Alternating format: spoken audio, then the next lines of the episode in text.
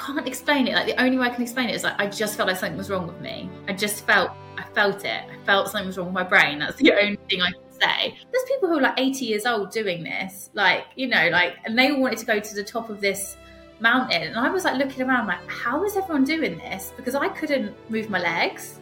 I knew in my head, and no one was listening to me. It kept coming up MS, so I thought I had MS, but everyone was just like, "Don't be silly. You're just quite an anxious person, Jay." And I'm like, Ugh said to me, she's like, I'm not going to treat you anymore. And she was like, I really need you to listen to me. And she's like, I hope you have a good doctor. And then I was like panicking, like, what do you mean? And she was like, You're showing a lot of early signs of MS.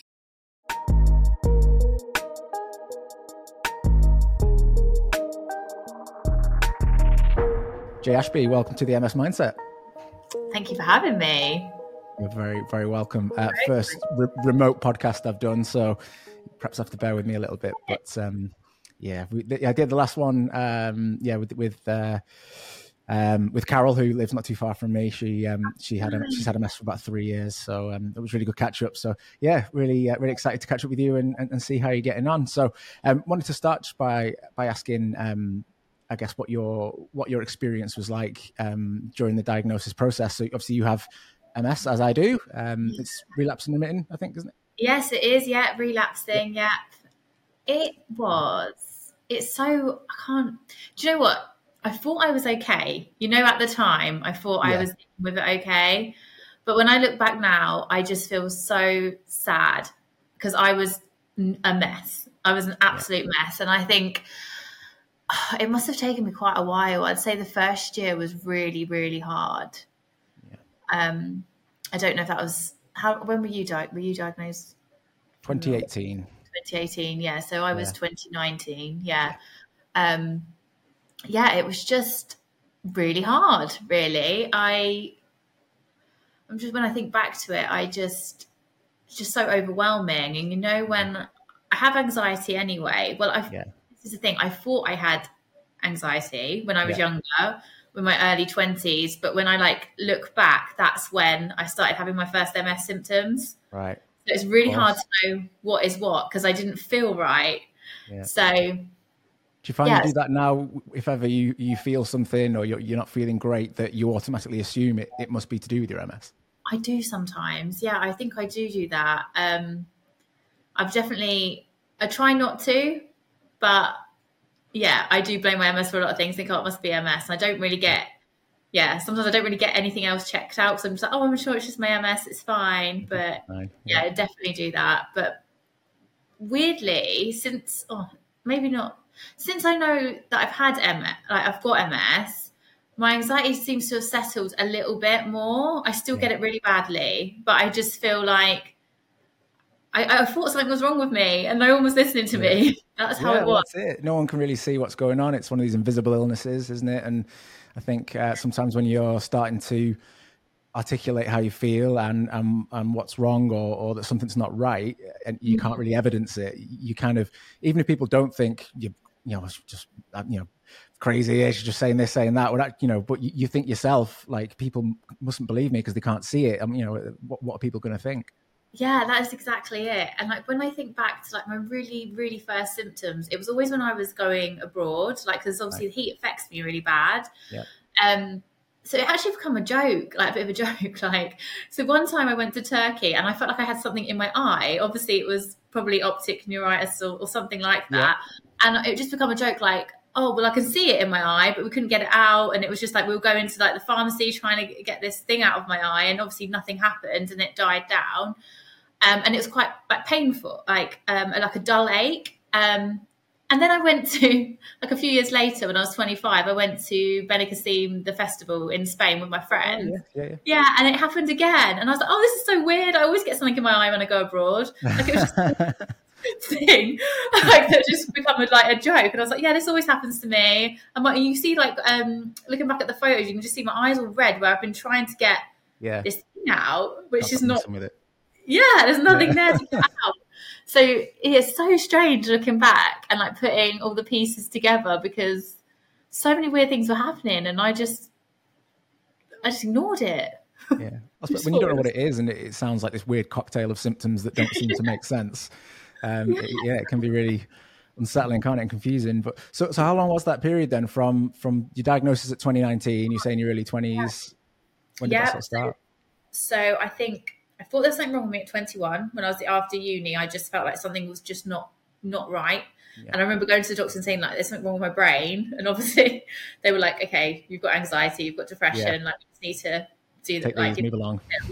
Yeah, um, I never took them actually. I just thought I, just, I just never took them. And then Definitely. when I was 23 or 24, I think that was when I was in Turkey and I had something first in my eye, and then again what um 20 I was 25 and then it wasn't until I was 28 I got my diagnosis um and in all that time as well I was having I remember like always feeling tired on and off and I think little things would happen like we went to Finland once me Sam and his family and they were all doing this like this snow trek thing and um, there's people who are like 80 years old doing this, like, you know, like, and they all wanted to go to the top of this mountain. And I was like looking around, like, how is everyone doing this? Because I couldn't move my legs.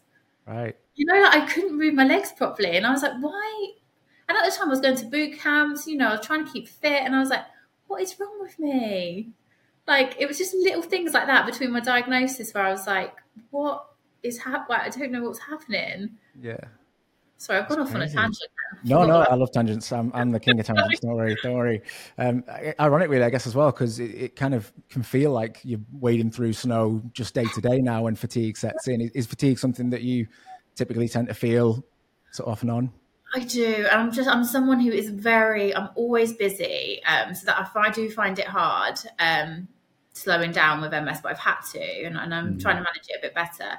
But when I am really fatigued, I mean, as you know, I just cannot do any. I just cannot do anything. I can't do like. I just can't. Like it's hard to get in the shower. It's yeah. hard to even watch TV, even get out. But I, I it's just so strong. It's it, it's awful, isn't it? It's just it awful. It is. Yeah, And I think it's one of the more difficult things to perhaps to explain to people that don't don't really understand. And i suppose it's not their fault. They can't really understand it unless they they experience it that it's not just like being tired. It is just like you've got this big heavy weight on you that makes everything so difficult. Even simple tasks like you said showering i think is something that um, i mean i got a, a, adhd diagnosis last year and i find that with that as well yeah i get quite um quite overwhelmed quite stimulated with certain things and, and showering i think seems to be that one. So dragging yeah. myself into the shower with fatigue and with this sort of real overwhelm is just yeah. it's something that I find so difficult to explain, but and, and hard yeah. for people to understand. I guess when when you know normally it's something that we would just take for granted, and it's just day to day life, isn't it?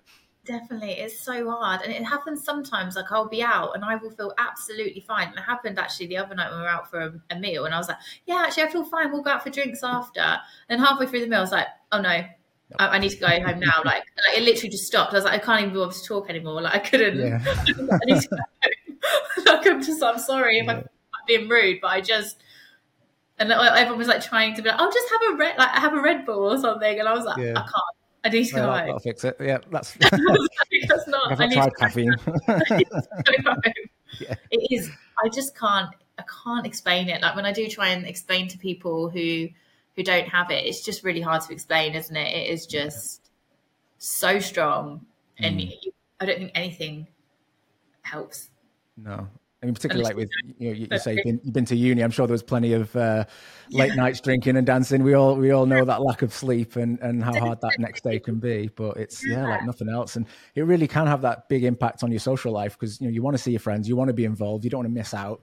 And even yeah. like you said, sometimes you think, you know what, I'm I'm going to take advantage of this now. I'm feeling all right. I'm feeling good. I'm going to do it, and then yeah. kind of choice is taken away from you. Yeah, it does make me feel a bit like. um so when I've had my really bad tremors that I think you've seen on on my yes.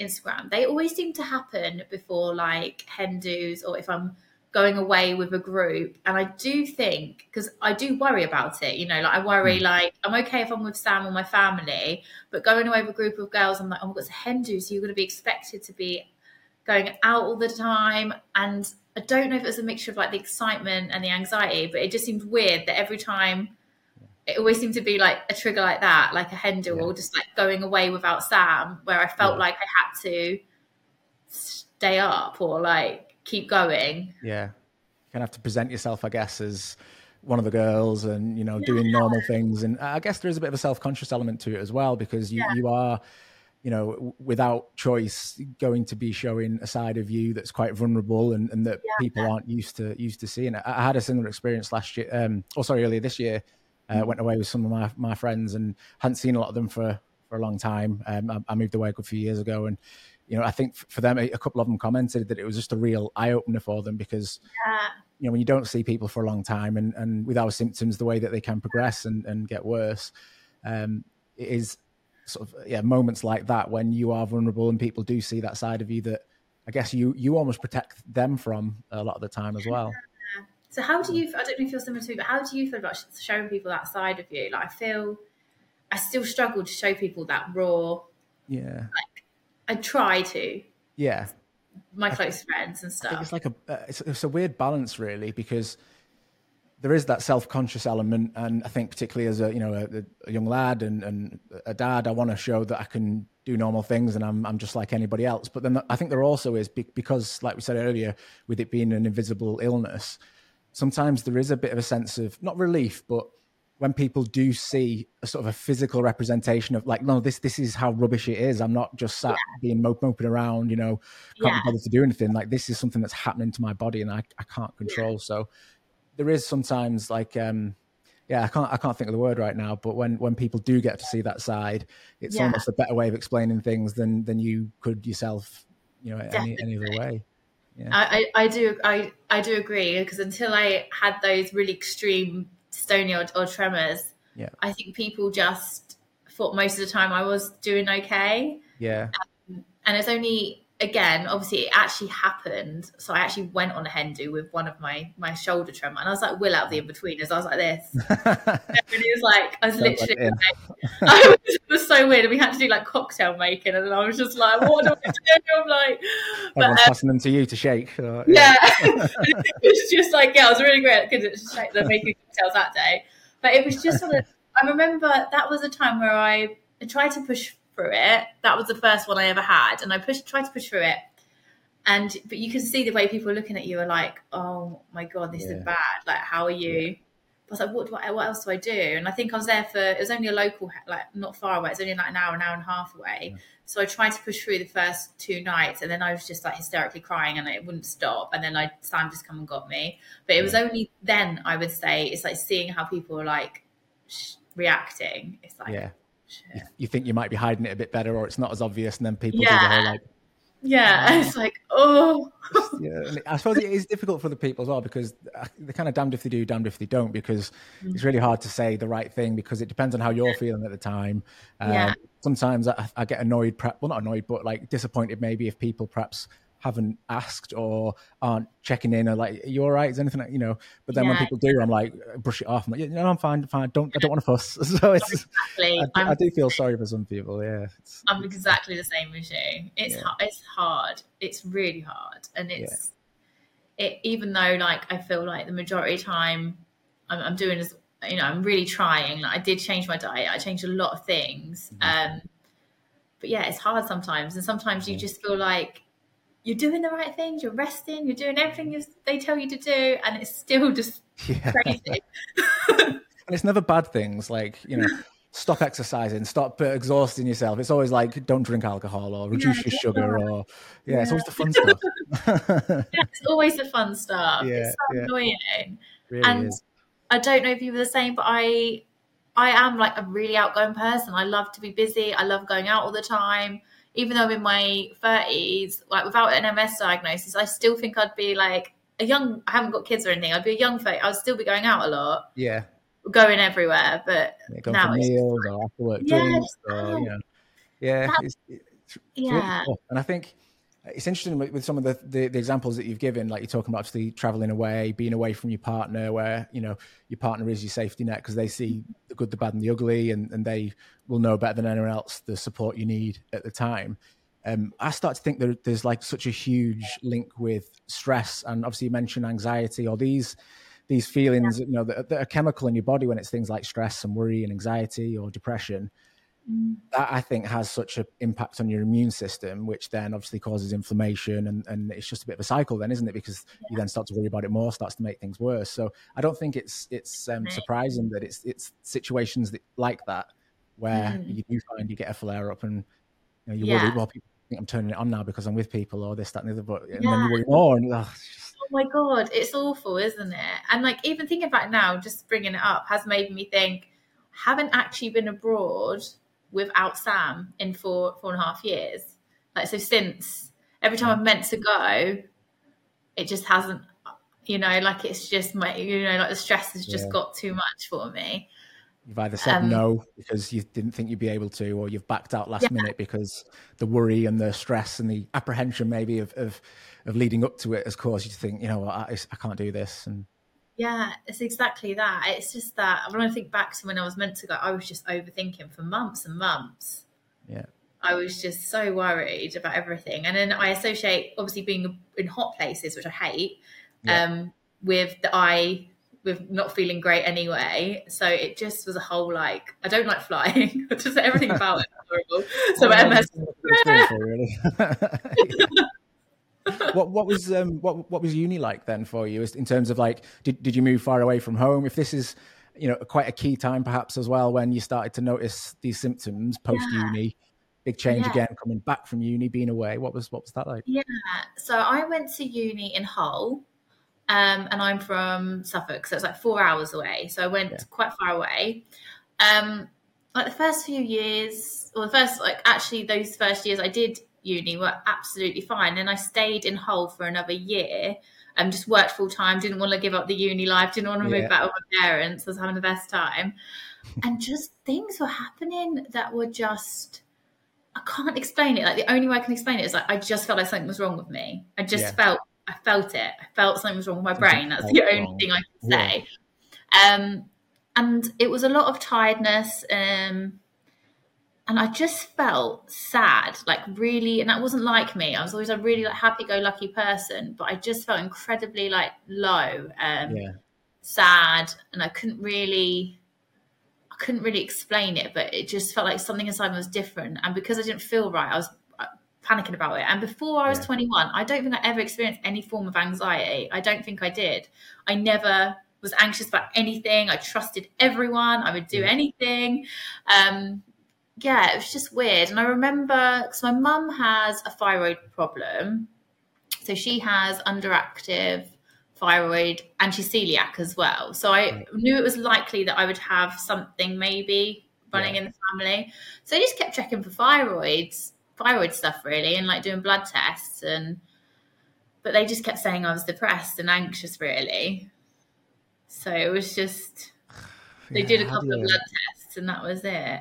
But yeah, so after that, not long after that, I decided to move home back to Suffolk with my family. Um, but I would have stayed there. Like I was, I would have stayed away. It was just, I don't know. I just felt like I was getting fobbed off uh, uh, yeah. quite badly.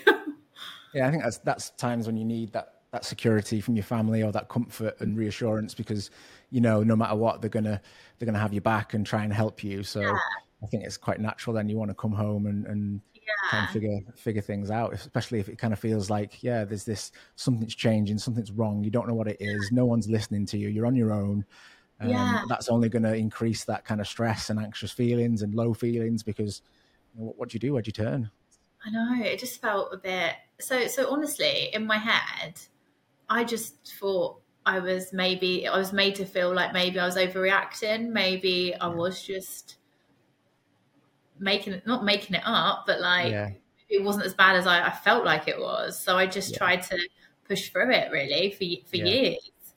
Um, and when I did get home, um, I mean, doctors they did see me a little bit quicker and things like that, but it was always the same thing. It was just like you you're, you're anxious, you're you're, you're anxious and depressed. That was all I really got. you know, you're, you're living this adult life. It's new. You know, you just can't handle it. So you know, read this book or take these pills, and I'm, I'm sure it'll be fine, sort of thing. Yeah, it was just, oh, yeah, it's just, it's so hard. Like looking back, because I was like, I couldn't, can't tell you how many times I went to the doctors before my diagnosis. It must have been, and it was always Yeah. because again. it was a sick thing to say. Yeah. my brain doesn't feel right. People yeah. were just like, "What are you on about?" it's like if your leg doesn't feel right or it's hurting, yeah. you go to the doctors. They they'll you know they'll prod about, yeah. they'll do some scans or X-rays, and, and, they'll look at it. But when it's your brain, you say it's it, you know it's, mentally I'm not feeling like I normally do, and there's no real cause or, or reason for it. It's it, I guess it does get brushed off quite a bit. Yeah, like and I think as well. In, in terms of like general practice for, for you know, you, well, go, yeah, going, to see a GP or um, when you're talking about conditions or symptoms, um, MS is so sort of there's not enough awareness for it. And I think we only learn and go on this journey once we're diagnosed and we think, how the hell did not more people know about it? And if we knew about it then, you know, perhaps we would have got things done a bit quicker. Yeah, definitely. I remember. So I think when I had my really like big relapse, and when I was 28, when it what led to my diagnosis. So I remember really clearly. It was like just after Christmas. It was in January, and I woke up one day with completely numb hands. So I just woke up really numb. We had a bit of a heavy weekend that weekend. I thought I don't know. Hello, hangover. Yeah. I was like, yeah, it's a weird hangover. I'm like, oh, like nearly 30 now or whatever. So maybe this is what happens. I can't feel my hands and then two days after that, it sort of spread. So I then went right. completely numb, waist down, and my hand stayed. Wow. Um, and again, I was being like thinking, "Oh my god, there's something wrong with me." I, I kept googling everything, and, I, yeah. and obviously MS kept coming up. So yeah. I, you know, I was aware that could be an option, and a brain tumor, yeah. and I think it's all the other stuff that you probably googled. And I went to the doctors then as well, so I had to go three times in that period. Um, so I first went and said like my hands are numb and I'm numb waist down, and they said that it was carpal tunnel thing. Yeah. But I was like, well, what about my? I think it's just the numbness in limbs. It's like, ah, it must be carpal tunnel. It's... And I'm like, well, what about my legs? like, I, I was like, really? And they're like, yeah, yeah, it's just probably that. And then they went down the like trapped nerve sort of thing. Um, so they said, right, go and do. I went to an osteopath for three or four, three weeks maybe. Nothing was happening, and then someone said about this really good physio lady who's apparently the best. Um, so I went to her, and in the time that I was going to doctors, and they kept saying it was anxiety, it was carpal tunnel, whatever they were trying to tell me, they were just bobbing me off. Um, and I went to her, and I think it was my fifth or sixth session, and I was getting a bit, I was getting really anxious now because I was like. Yeah. I've been pretty numb now for about six weeks, eight weeks, yeah. I don't know.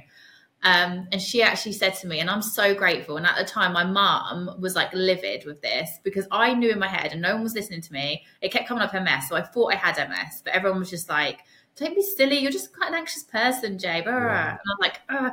and she said to me, "She's like, I'm not going to treat you anymore." And she was like, I really need you to listen to me. And she's like, I hope you have a good doctor. And then I was like panicking, like, what do you mean? And she was like, You're showing a lot of early signs of MS. And then that for me. And like, yeah. I know she shouldn't have said anything, but I was so grateful.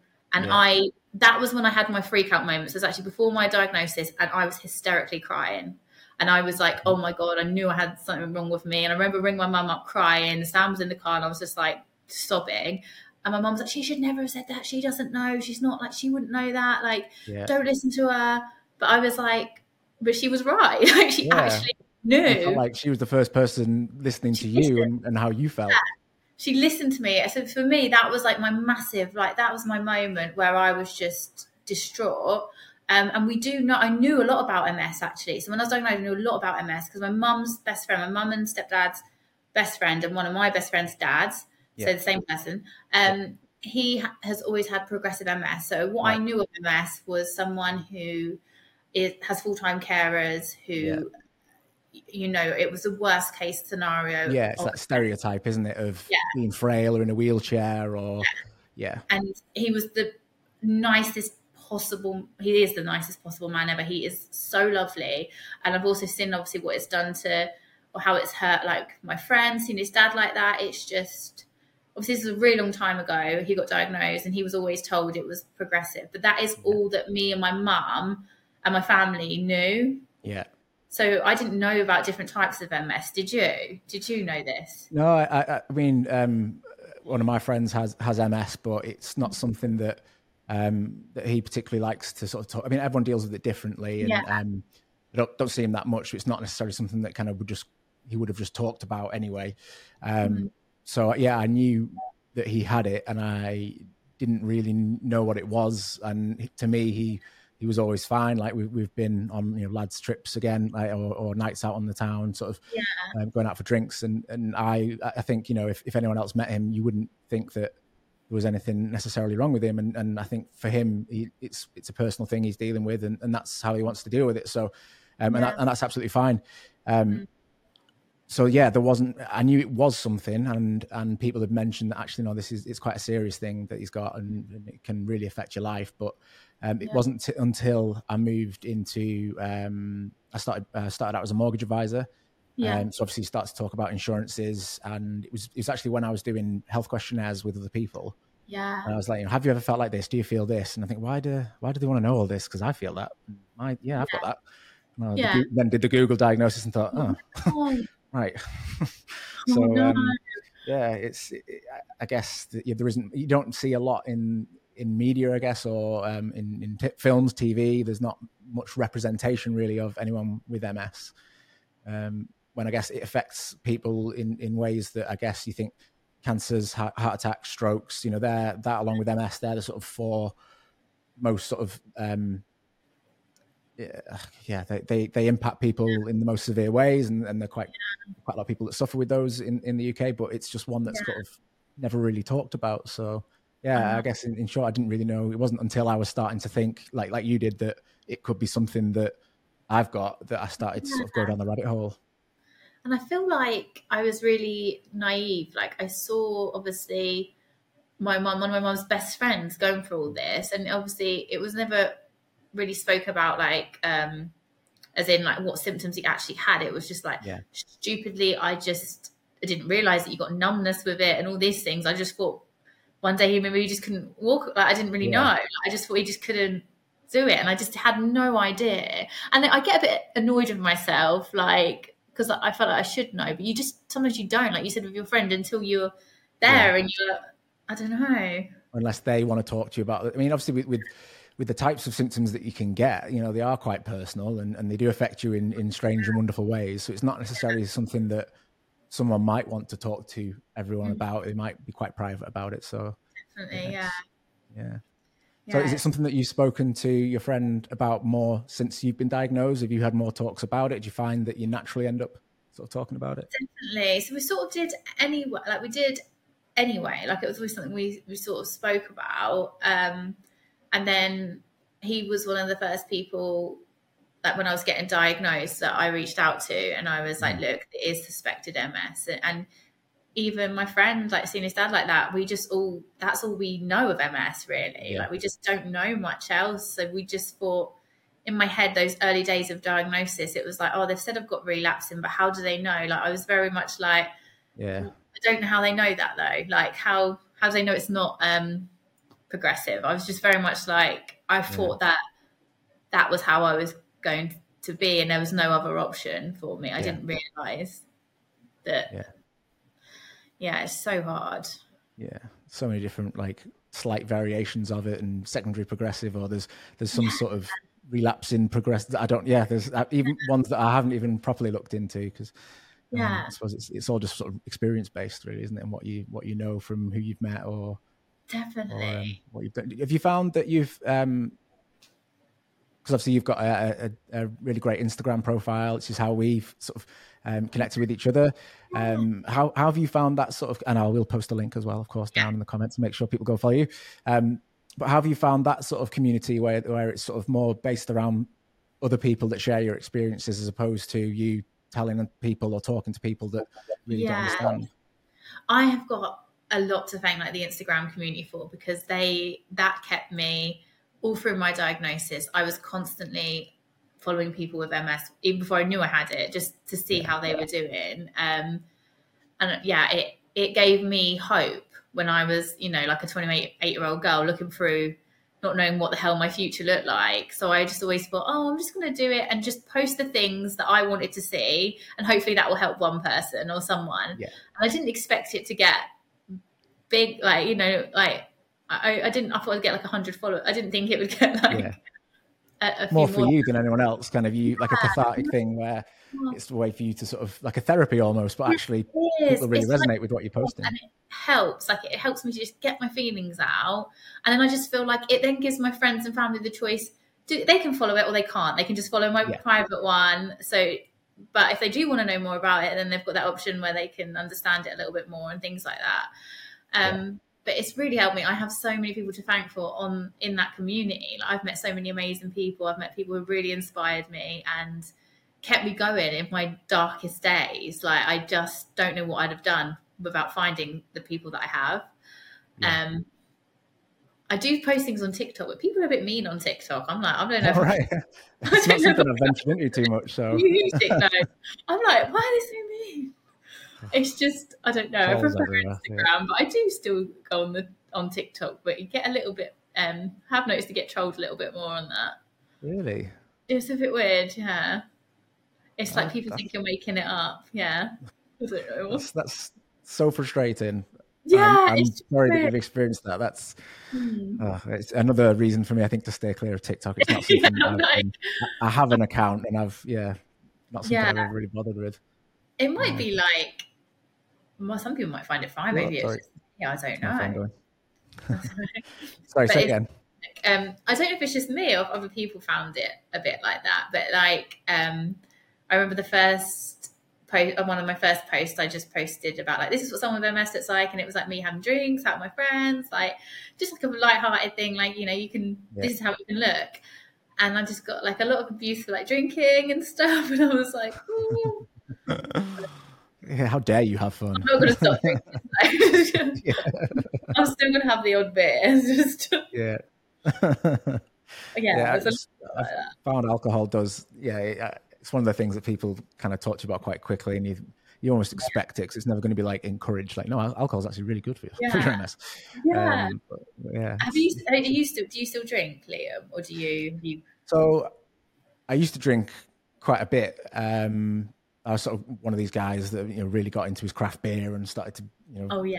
Really obscure beers from random places, and um, even just before the pandemic, I'd sort of started a little small brewery project myself that I was I was having quite a bit of fun with, and yeah. it, was it's been really good fun to be fair, and um, had a lot of good feedback, and it's you know some great experiences. Um, then as my pain started to get worse, and I found my symptoms were getting worse, I rightly or wrongly started to lean more towards cannabis.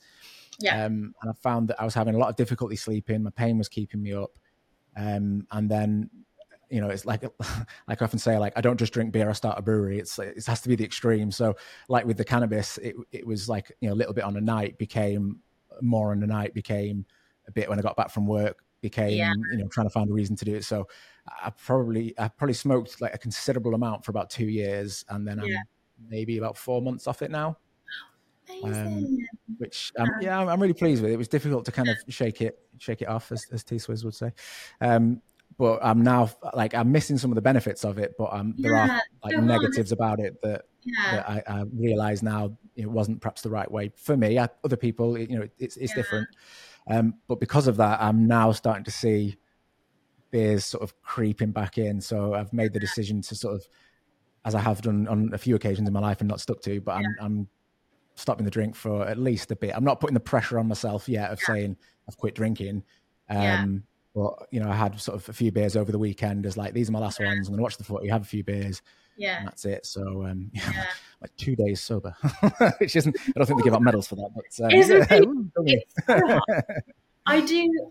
So when I was at the beginning, because I, I, do love a drink, but I do feel like I've got a bit of um, an all or nothing personality. Sometimes I do yeah. think I'm a bit like when I'm out, I don't really know when to stop. Like I do, I do. I'm nowhere near. Like, I relate to that so much. like I was, but because I've just got that still that little bit party girl in me where I want to keep going and stay out. Um, but yeah, I had to when I did it. I did like three three and a half months, I think, at the beginning of this year when I was training for my heart, the half marathon, where I gave yes. it up completely. Which is amazing, by the way. Thank you. It was really hard, but it was. Yeah. I'm glad I did it. Um, but yeah. I did it for three and a half months, just nothing, like no alcohol at all. And I found it so much easier to do that. I feel like I'd have to do one or the other. I can't. Yeah. You know, like the odd glass of wine or a beer. I can do that sometimes, but I just, yeah. I just had to. I found it a lot easier just saying completely no. Yeah, I think if you give yourself the choice or flexibility, yeah. if you have a personality that is like ours seems to both seems to be, you'll, you'll, go with the the option when it's there. But um, I'd like to think that, uh, yeah, I think perhaps I might stumble into you know full on sobriety, but um, I'd like to be in a position where I can just not be wanting to have a drink and, and just knock it on the head. But then when Christmas comes along, or if it's someone's birthday, yeah. I can have a few drinks and enjoy them, yeah. and then go back to it and, and not yeah. like you said because there's so many things that we do have to give up or do be mindful of. That, you know, you don't want to just deny yourself of all of life's pleasures and you know just be miserable. Exactly. I feel very. I think we're very like similar. Like I just flip from things a little bit. Like I'm like I want to do it, but then when I think of Christmas, I'm like yeah, it's just really hard. Mm. People yeah. did ask. I know there's lots of great like. Sorry, Sorry I didn't then. Um, no, I. Yeah, that's fine. People did ask me like in those three and a half months when I gave up if it helped my MS, but I didn't feel like it did. Mm. Um, no. But obviously, I, I felt obviously less. I did feel less anxious. I felt I was getting yeah. really long runs in. Like I felt fresh and I felt a lot better. But like it wasn't. Yeah still had my tiredness. I still had like my little shake. I didn't have anything else. It was still exactly the same for me. But yeah, yeah. I think I people assume I've done like like you've done. I did, did little spells here and there, and I think people are like, well, yeah, give up drinking. That's obviously going to help. And it's it, particularly when I was so like into my craft beers and was drinking probably, you know, I'll say probably I, I was drinking a little bit too much. Um, people will assume that if you say, "Oh, well, it's not," I don't really feel a benefit from it, and you're like, yeah. oh, "Come on, you obviously you will be. You're obviously just wanting to have a drink." But yeah, it doesn't. Yeah, I think it, it's more so like you've said. It it perhaps allows you to do some of the things that you're trying to do to better yourself a bit mm. easier. So it's not making you feel better, but you can run a bit bit further, which will exactly. help your MS. So it's like an, almost an indirect benefit, maybe. Yeah, that's it. Yeah. I do. But yeah. Did, you always do running, um, or is that something you decided to do because of the the diagnosis? Well, it was a bit strange, really. So it was obviously so when I had my first big relapse, it was a, a January. So I was obviously on that new year, new me. I'm going to start running yeah. before. So I was like, I'm going to start a running club, um, yeah. like a little one, which was like naught to five k. Um, yeah. And I started that, and I started running with them a little bit and doing like a little boot camp. And I remember like saying oh, does everyone, anyone else get numbness when they run? Like thinking, is it because I'm starting running? Like, yeah. I always. That runner's numbness that we all get, right, guys? just like looking at me like, what are you on about? And I was like, oh. yeah. um, so I always ran. So my first ever run, or I didn't know if I'd like done something at boot camp or something. It was such a similar time, but I've never ran without numbness. So it was a brand new thing for me. So it was all I was obviously I had MS unknowingly at the time, and I was yeah. running. Um, and I just remember like it was so extreme. So I remember like um we're like at boot camp and doing like the little like burpees, and my like yeah. where my um my jumper like rode up a bit, rode up a bit, and so my back was out, and it was like obviously freezing cold, and I couldn't even yeah. feel it. Someone was like, "Oh my god, you're like oh, your back's out." Like you usually just go like that, wouldn't you? And I couldn't even yeah. feel it. I remember thinking like completely unaware. So it's like, what is so bizarre? yeah, it's, like, it's weird. Yeah, it's, it's, something that you've just almost you just associated with running or exercise. It's like this, this is why it's happening, or I'm doing too yeah. much. I need to, you know. Yeah, I just thought I just wasn't for me. Exercise wasn't for me. Like obviously, I'm having loads of weird stuff happening, but yeah, yeah, I've never, I never ever ran. Really, look, never did run before. Um, it's something no. I hate. Thought I would hate. I hated it. It took me a very very long time to like it. I, well you know a year probably like a long time i kept trying. Um i had loads of tears in that. I had loads of i don't know what happened i don't know why. I just really wanted to run a 5k that was my goal. I was like one day i'm going to run yeah. a 5k that was just all i could think about. And um when people yeah. ask me about running with ms i'm like it really did take me a really really long time. Like it wasn't it really wasn't easy for me um, no. But when I did it, and then one day I, I, just started to like it, and I don't, which is crazy. When I say that, I'm like, what is? I can't believe this is me. I just love, start to like it now. yeah. yeah, but it's the best thing. Like for anxiety and stuff, it does make me feel so much better. Yeah, but, I think that there, yeah, there is a lot to be said, isn't there, for exercise? Um, mm-hmm. Albeit it's something that we all find hard or have to change yeah. or adapt to to be able to do. But if you can yeah. find that that way of exercising that you do enjoy or you at least begin to enjoy, then it's, yeah. it's really important. I think, um, yeah, I think you're going to inspire me to get back get back to it because I've been I've not done anything really for a while. I, I, did that I did that one session on the, playing ice hockey for like the first time in four years, and it's like I've ticked that off my list now. It's like, oh, I'll sit down now. That's awesome. yeah.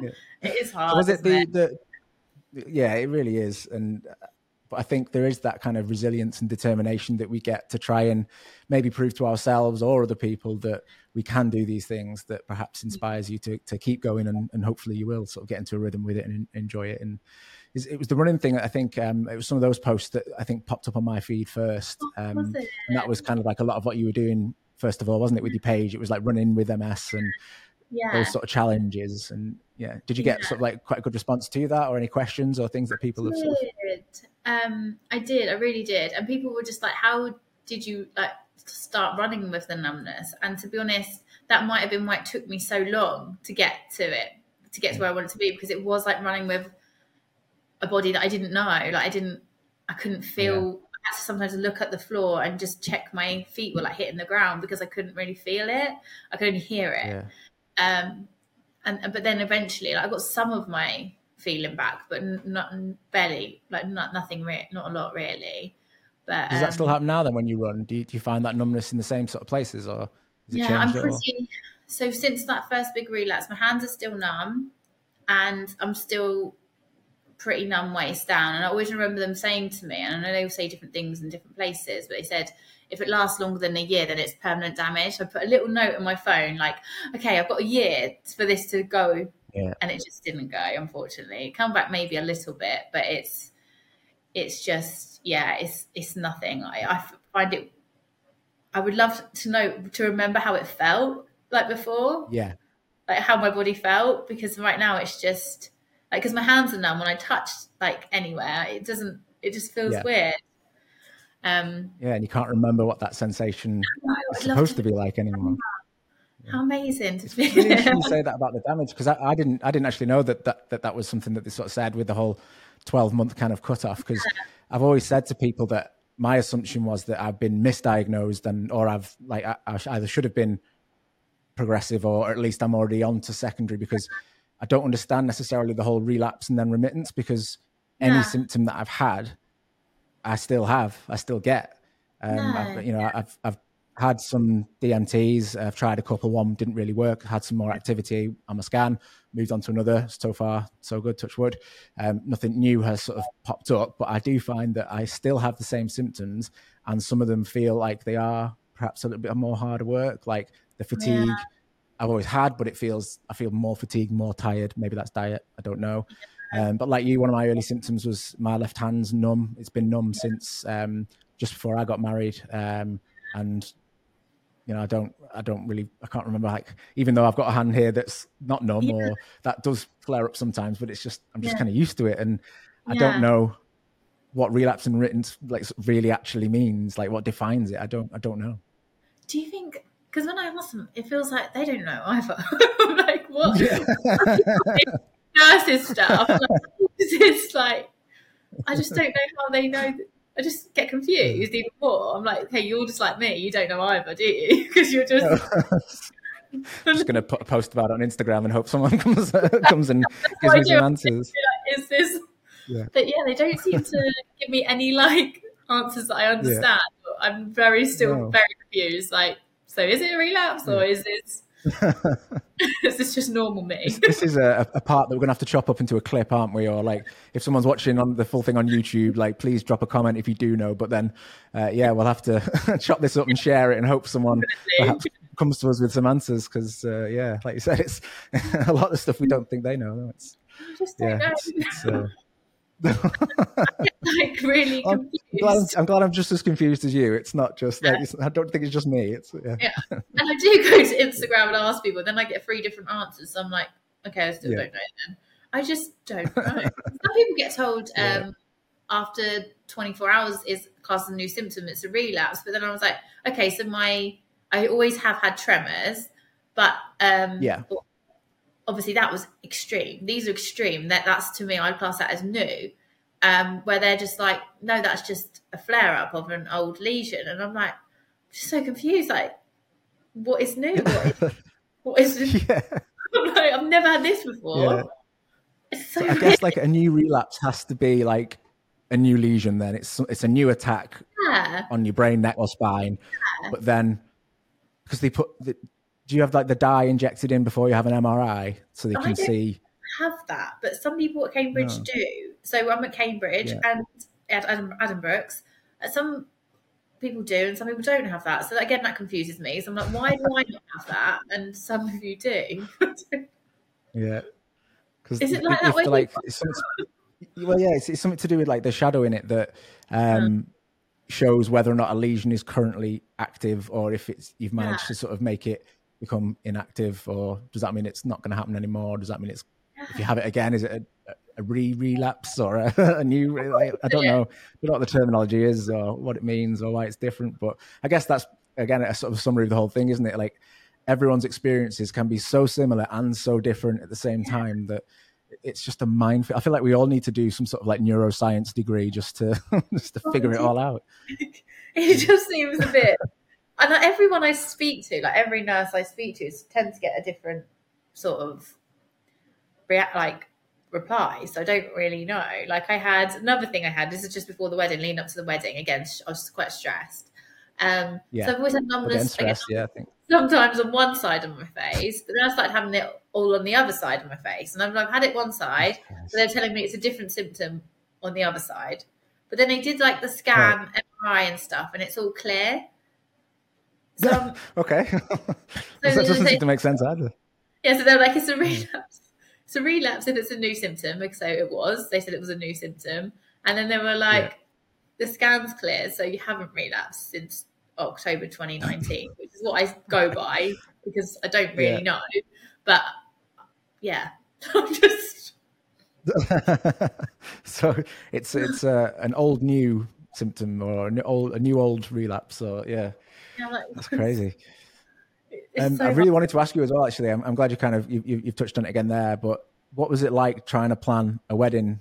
Um, you know, during, like knowing the symptoms that you have and how stress can perhaps indicate them. Because I got a lot of my symptoms sort of leading up to the wedding. Um, we just sort of bought a house the year before and obviously trying to save money and moving and stuff's quite stressful and then it was I stupidly proposed and then we had a bloody wedding to wedding to plan and that was stressful. So I think I think perhaps if stress is an indicator of it or an influence on it then yeah. definitely that was uh, yeah a good a good reason why. But that this all kind of my diagnosis and stuff was all after all that had been sort of you know, yeah. all, all, finished. So what was it like trying to stay organized trying to stay positive and, and not worry um, when you when you're living with MS?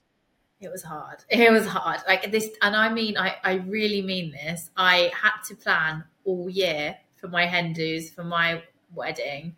I had to to to it. Uh, maybe it was obviously I know like my track record is I've missed.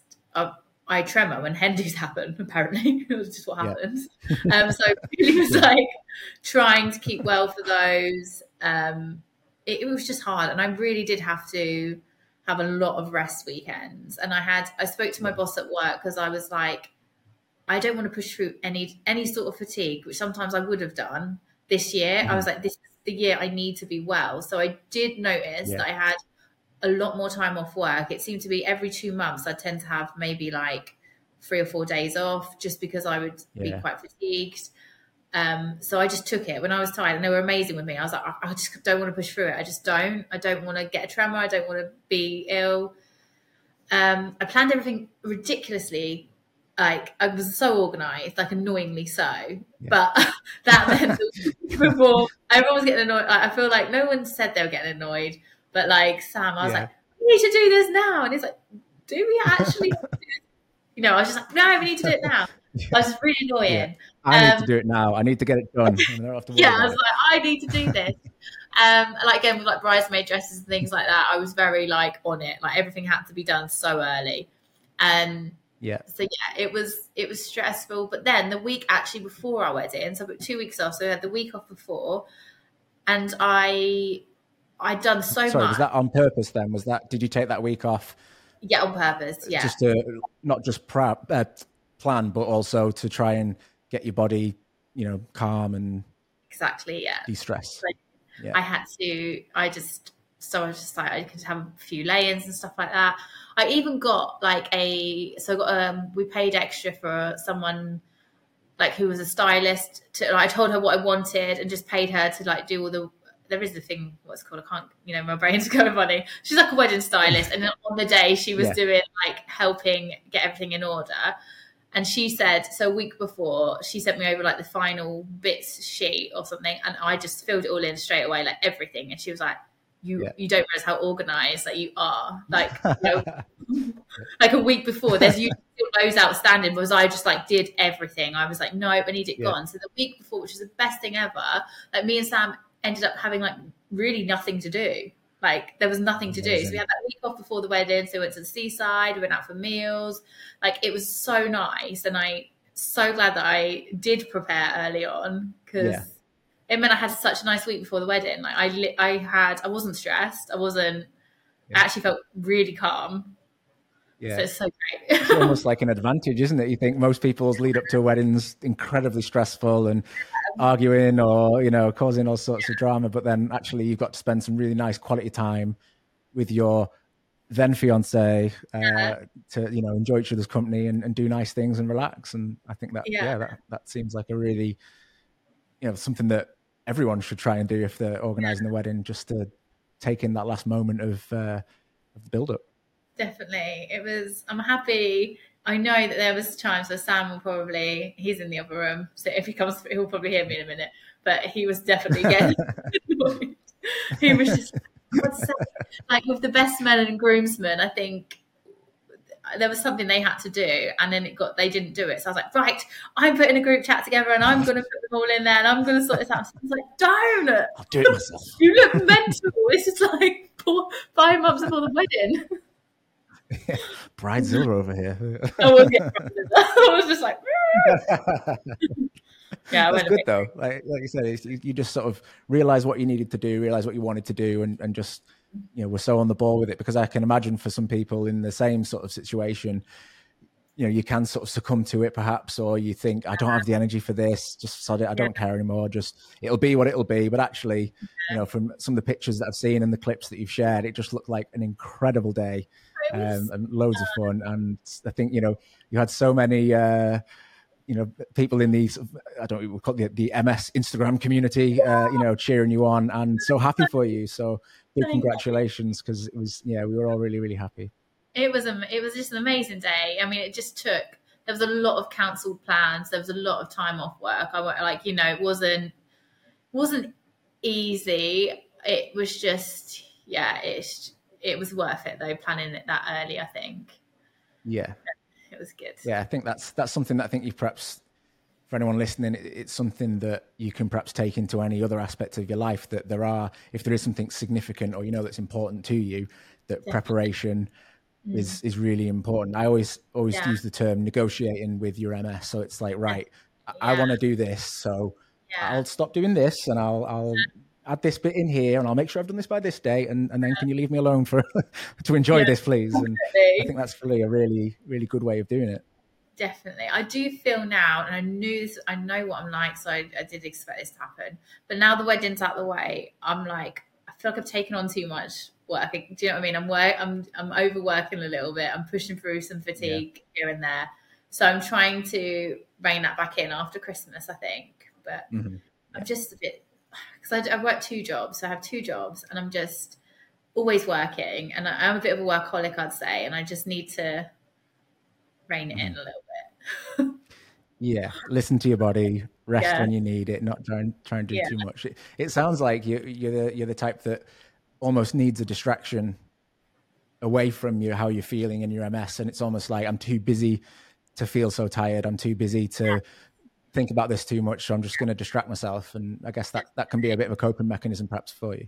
It definitely is. I think you put it on the nail on head. Really, it, it definitely is. I think because sometimes when I stop, I you know that's when it's quite overwhelming the fatigue isn't it sometimes if i just mm-hmm. stop yeah. and like have a chilled weekend so i could just I would just sleep yeah. and do. And I do know I need yeah. that, but yeah, I push through yeah. too. Yeah, I think you do. You do need to allow yourself that time, don't you?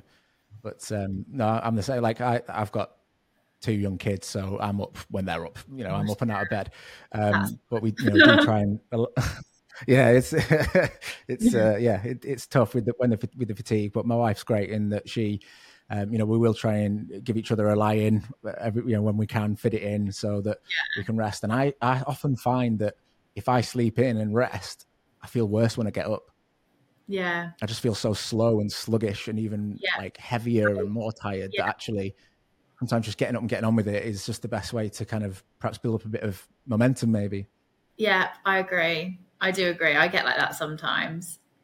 And but then there's yeah, and then when you get the really ugh, like the worst sort of fatigue, it just it doesn't even matter about anything, does it? You're just yeah. like literally like, I'll do what no. I'll do something. yeah. I'm gonna lie here. I'm gonna lie here, and I want to be left alone, please. Absolutely nothing. but um, well, there's another, what, another couple yeah. of questions. That are, oh, sorry, go on. Oh no, I was going to say, what is it? What was it like? What is it like being a parent with MS?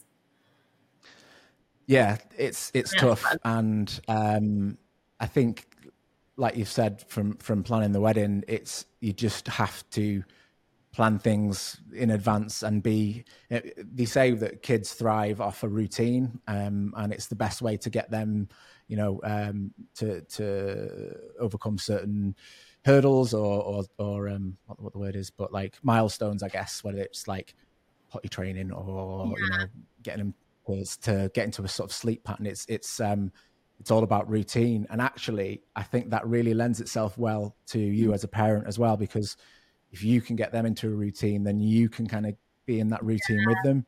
And yeah. you know that, right, if they're going to go to sleep, like we, we have the same um, bedtime routine every night now, we'll take them up at the same time, um, bath, uh, PJs on, read a couple of stories, and then get them down to bed. And I know that, you know, as, as the day's getting on and I'm getting more tired, I think, right, it's mm-hmm. only an hour or it's only an hour and like a bit till, yeah. till bath time. Um, and then I can have a bit of a rest if I want it. Um, yeah. And the same when it comes to like, right, we're going to go out. We're not going to just laze around the house today. Let's go and do something. So we plan yeah. what we're going to need. You know, what am I going to have to factor in, perhaps? And I guess even if you're not talking about it as a as a group, um, yeah. you know, or, or well, as a group, but like if kind of going into detail with your own sort of expectations, I think knowing what you're doing and having a bit of a, a plan and or a or a um, something to look forward to, or yeah, knowing what's going to happen when I think allows you to accommodate, to negotiate with those symptoms, and and you just have to know that perhaps you might you might overdo it at some point, or you might need a bit more rest. And yeah. um, and, and again, Stevie's really good at just saying to kids like, "Daddy needs a rest. Just, just oh, leave him alone for a bit now. Good. Just have a sit down." Yeah. yeah. and they're really good. Um, and I think they, they sense it as well sometimes when you need that pickup as well. Like if you yeah. are just sluggish and slow, like they'll just jump on you and you don't have time to feel sorry for yourself. You just, you know, you're having, you're having fun with them. So um, I certainly wouldn't let anything like MS put you off. Uh, you know, starting a family if that was um, something you know, you, you, married couple and starting families together yeah. and things like that. Um, it's just something that I think again, it, it just needs more thought, perhaps, or, or yeah. preparation, or yeah. Yeah, I admire. yeah, I think it's amazing. Like I do follow a lot of um, people on Instagram with children, and I just think it's amazing you're bossing it because it's yeah. it's hard. It's so hard. yeah. yeah. you'll find the whole like um, you know like night feeds and, and things like that. If I'm, I'm, saying like you know, it's not a family, but uh, you know I think people that are choosing to have kids and stuff, the whole like night feeds and sleep routines at the start are really tough. But actually, if you're used to feeling knackered all the time, you're actually all right with it because it's just sort of yeah, I don't feel any worse than I do anyway. So yeah, uh, yeah. got a little a little bit of a, a perk, I guess. I'm always knackered, so it's yeah. Don't worry about it. Don't worry. Oh. um, yeah, there were a couple of questions I wanted to ask before um, before I let you go. Um, that I, am trying to sort of ask everyone that I'm that I'm going to be speaking with. Um, and, and, first of all, it would be what advice would you give to yourself um, if you could go back to sort of as you were or as you were getting diagnosed or whilst you were experiencing the things you were diagnosed with? What kind of, yeah. Sort of, what, what would you think to say perhaps to them? So, what I would tell myself then, so the first, and I mean, I guess it's very normal to be feeling like this. I was so fixated mm-hmm. on the future and what my future would look like. I, I just everything I did, like I was, so we went to Center Parcs on our first little getaway together, and I was been diagnosed for three or four months or something, and I was just like, just I don't know, like looking at, like where the disabled toilets were. I don't know. I was just looking at just the tiny little things. I was just very much like, uh, I was just really, really worrying about what. Yeah what tomorrow what tomorrow might look like, what a year might look like, what my four years look like. I was so fixated on it that it was just making my anxiety so much worse. Um, and now I will be honest, I don't really think about what my future looks like at all. I just take every yeah. I just live so in the moment now. And then obviously if something comes up and it affects me, I'll deal with it there and then, but I just don't fixate on what could be because I'm like, well, this is me today and this is what I can do today. So I try and live like that now. But that was hard getting getting there, I'd say. Yeah. Yeah, I suppose you don't want it to think like you're not burying your head in the sand, You're not mm. ignoring it, but you yeah. are just embracing what you can do now and the things that you enjoy. You're making the most of of any yeah. and any every and any opportunity that you that you might get. Exactly. No, I think that's really sound advice. Yeah. Um, yeah. And these these answers might be the same, but I, I would also I would um, be interested to know what you would what you would tell someone who is newly diagnosed. Um, what advice you might give them that perhaps it's something that's helped you, or again something that perhaps you worried about at the start, like any sort of thing. Yeah, so it probably is a similar answer to what I just gave, but also I so the first year of my diagnosis, I lived my life exactly as I was. I was like, I'm not changing. I had to, yeah. obviously. Like, you know, it's not my body wasn't the same. I had to make changes. Um, but I felt like I always tried to do everything at once. So it's like, right, I've got exercise, I've got to do this, I've got to do this. And it doesn't work like that. Like, so what I found worked for me, and again, it's a lot of trial and error. I feel like the vegetarian diet has really helped me. So I, yeah, I stick to that. I know that that's something. I feel like obviously the walking and running. I think that's helped me. I tried to go vegan, I couldn't do it. Like there was other things I tried to do, and I do it. I just couldn't. Yeah. I tried to give up alcohol. Vegan is tough. It's tough. Yeah. Yeah. I couldn't do everything. so I tried to eh, maybe yeah every year, maybe not every year, like however long between things. If I think I can improve something a little bit more, I'll try to. But I don't do everything at once because everyone's telling you so many different things. You've got to do this, you've got to do that. This will help. This will help. And it's just trial and error. Like so everyone's overwhelming. It's so overwhelming. Yeah. It's so you yeah. just don't know what to do. Like, and everyone's different, aren't they? So, yeah. No, you're I mean, absolutely right. I think that's that's great advice. To be to be fair, because yeah, we, being that everyone's experience, everyone's symptoms are different.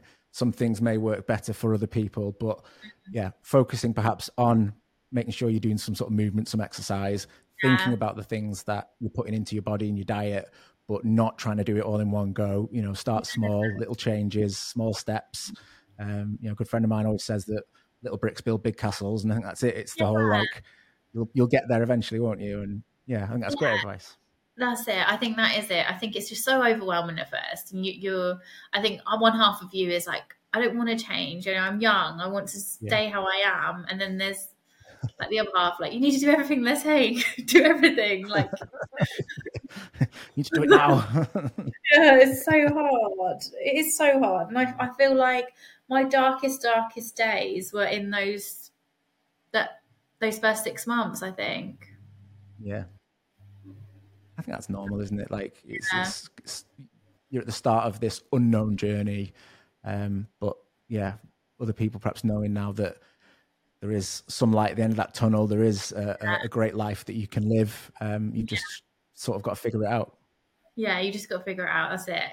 Every uh, everything yeah. works differently for different people, and it's it's really hard to figure it out. But we're still all doing it, aren't we? Like when we were talking earlier, we like are, we are.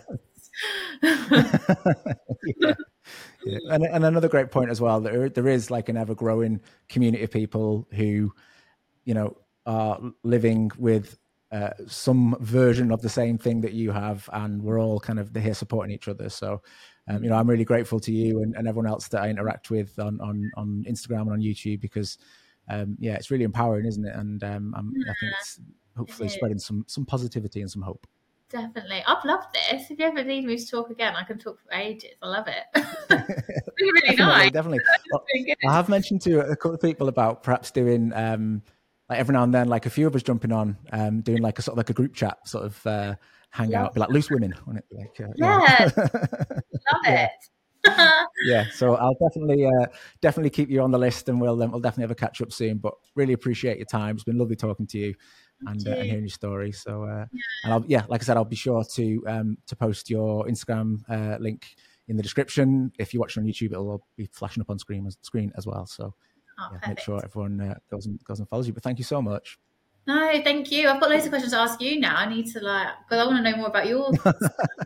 to do to do another cool. I'm a mystery. Yes, we'll save that for the next episode. Yeah. Yeah. yeah. okay. Thank you so much. Really appreciate your time uh, chatting with me today. And yeah, yeah take care. great. Thank you.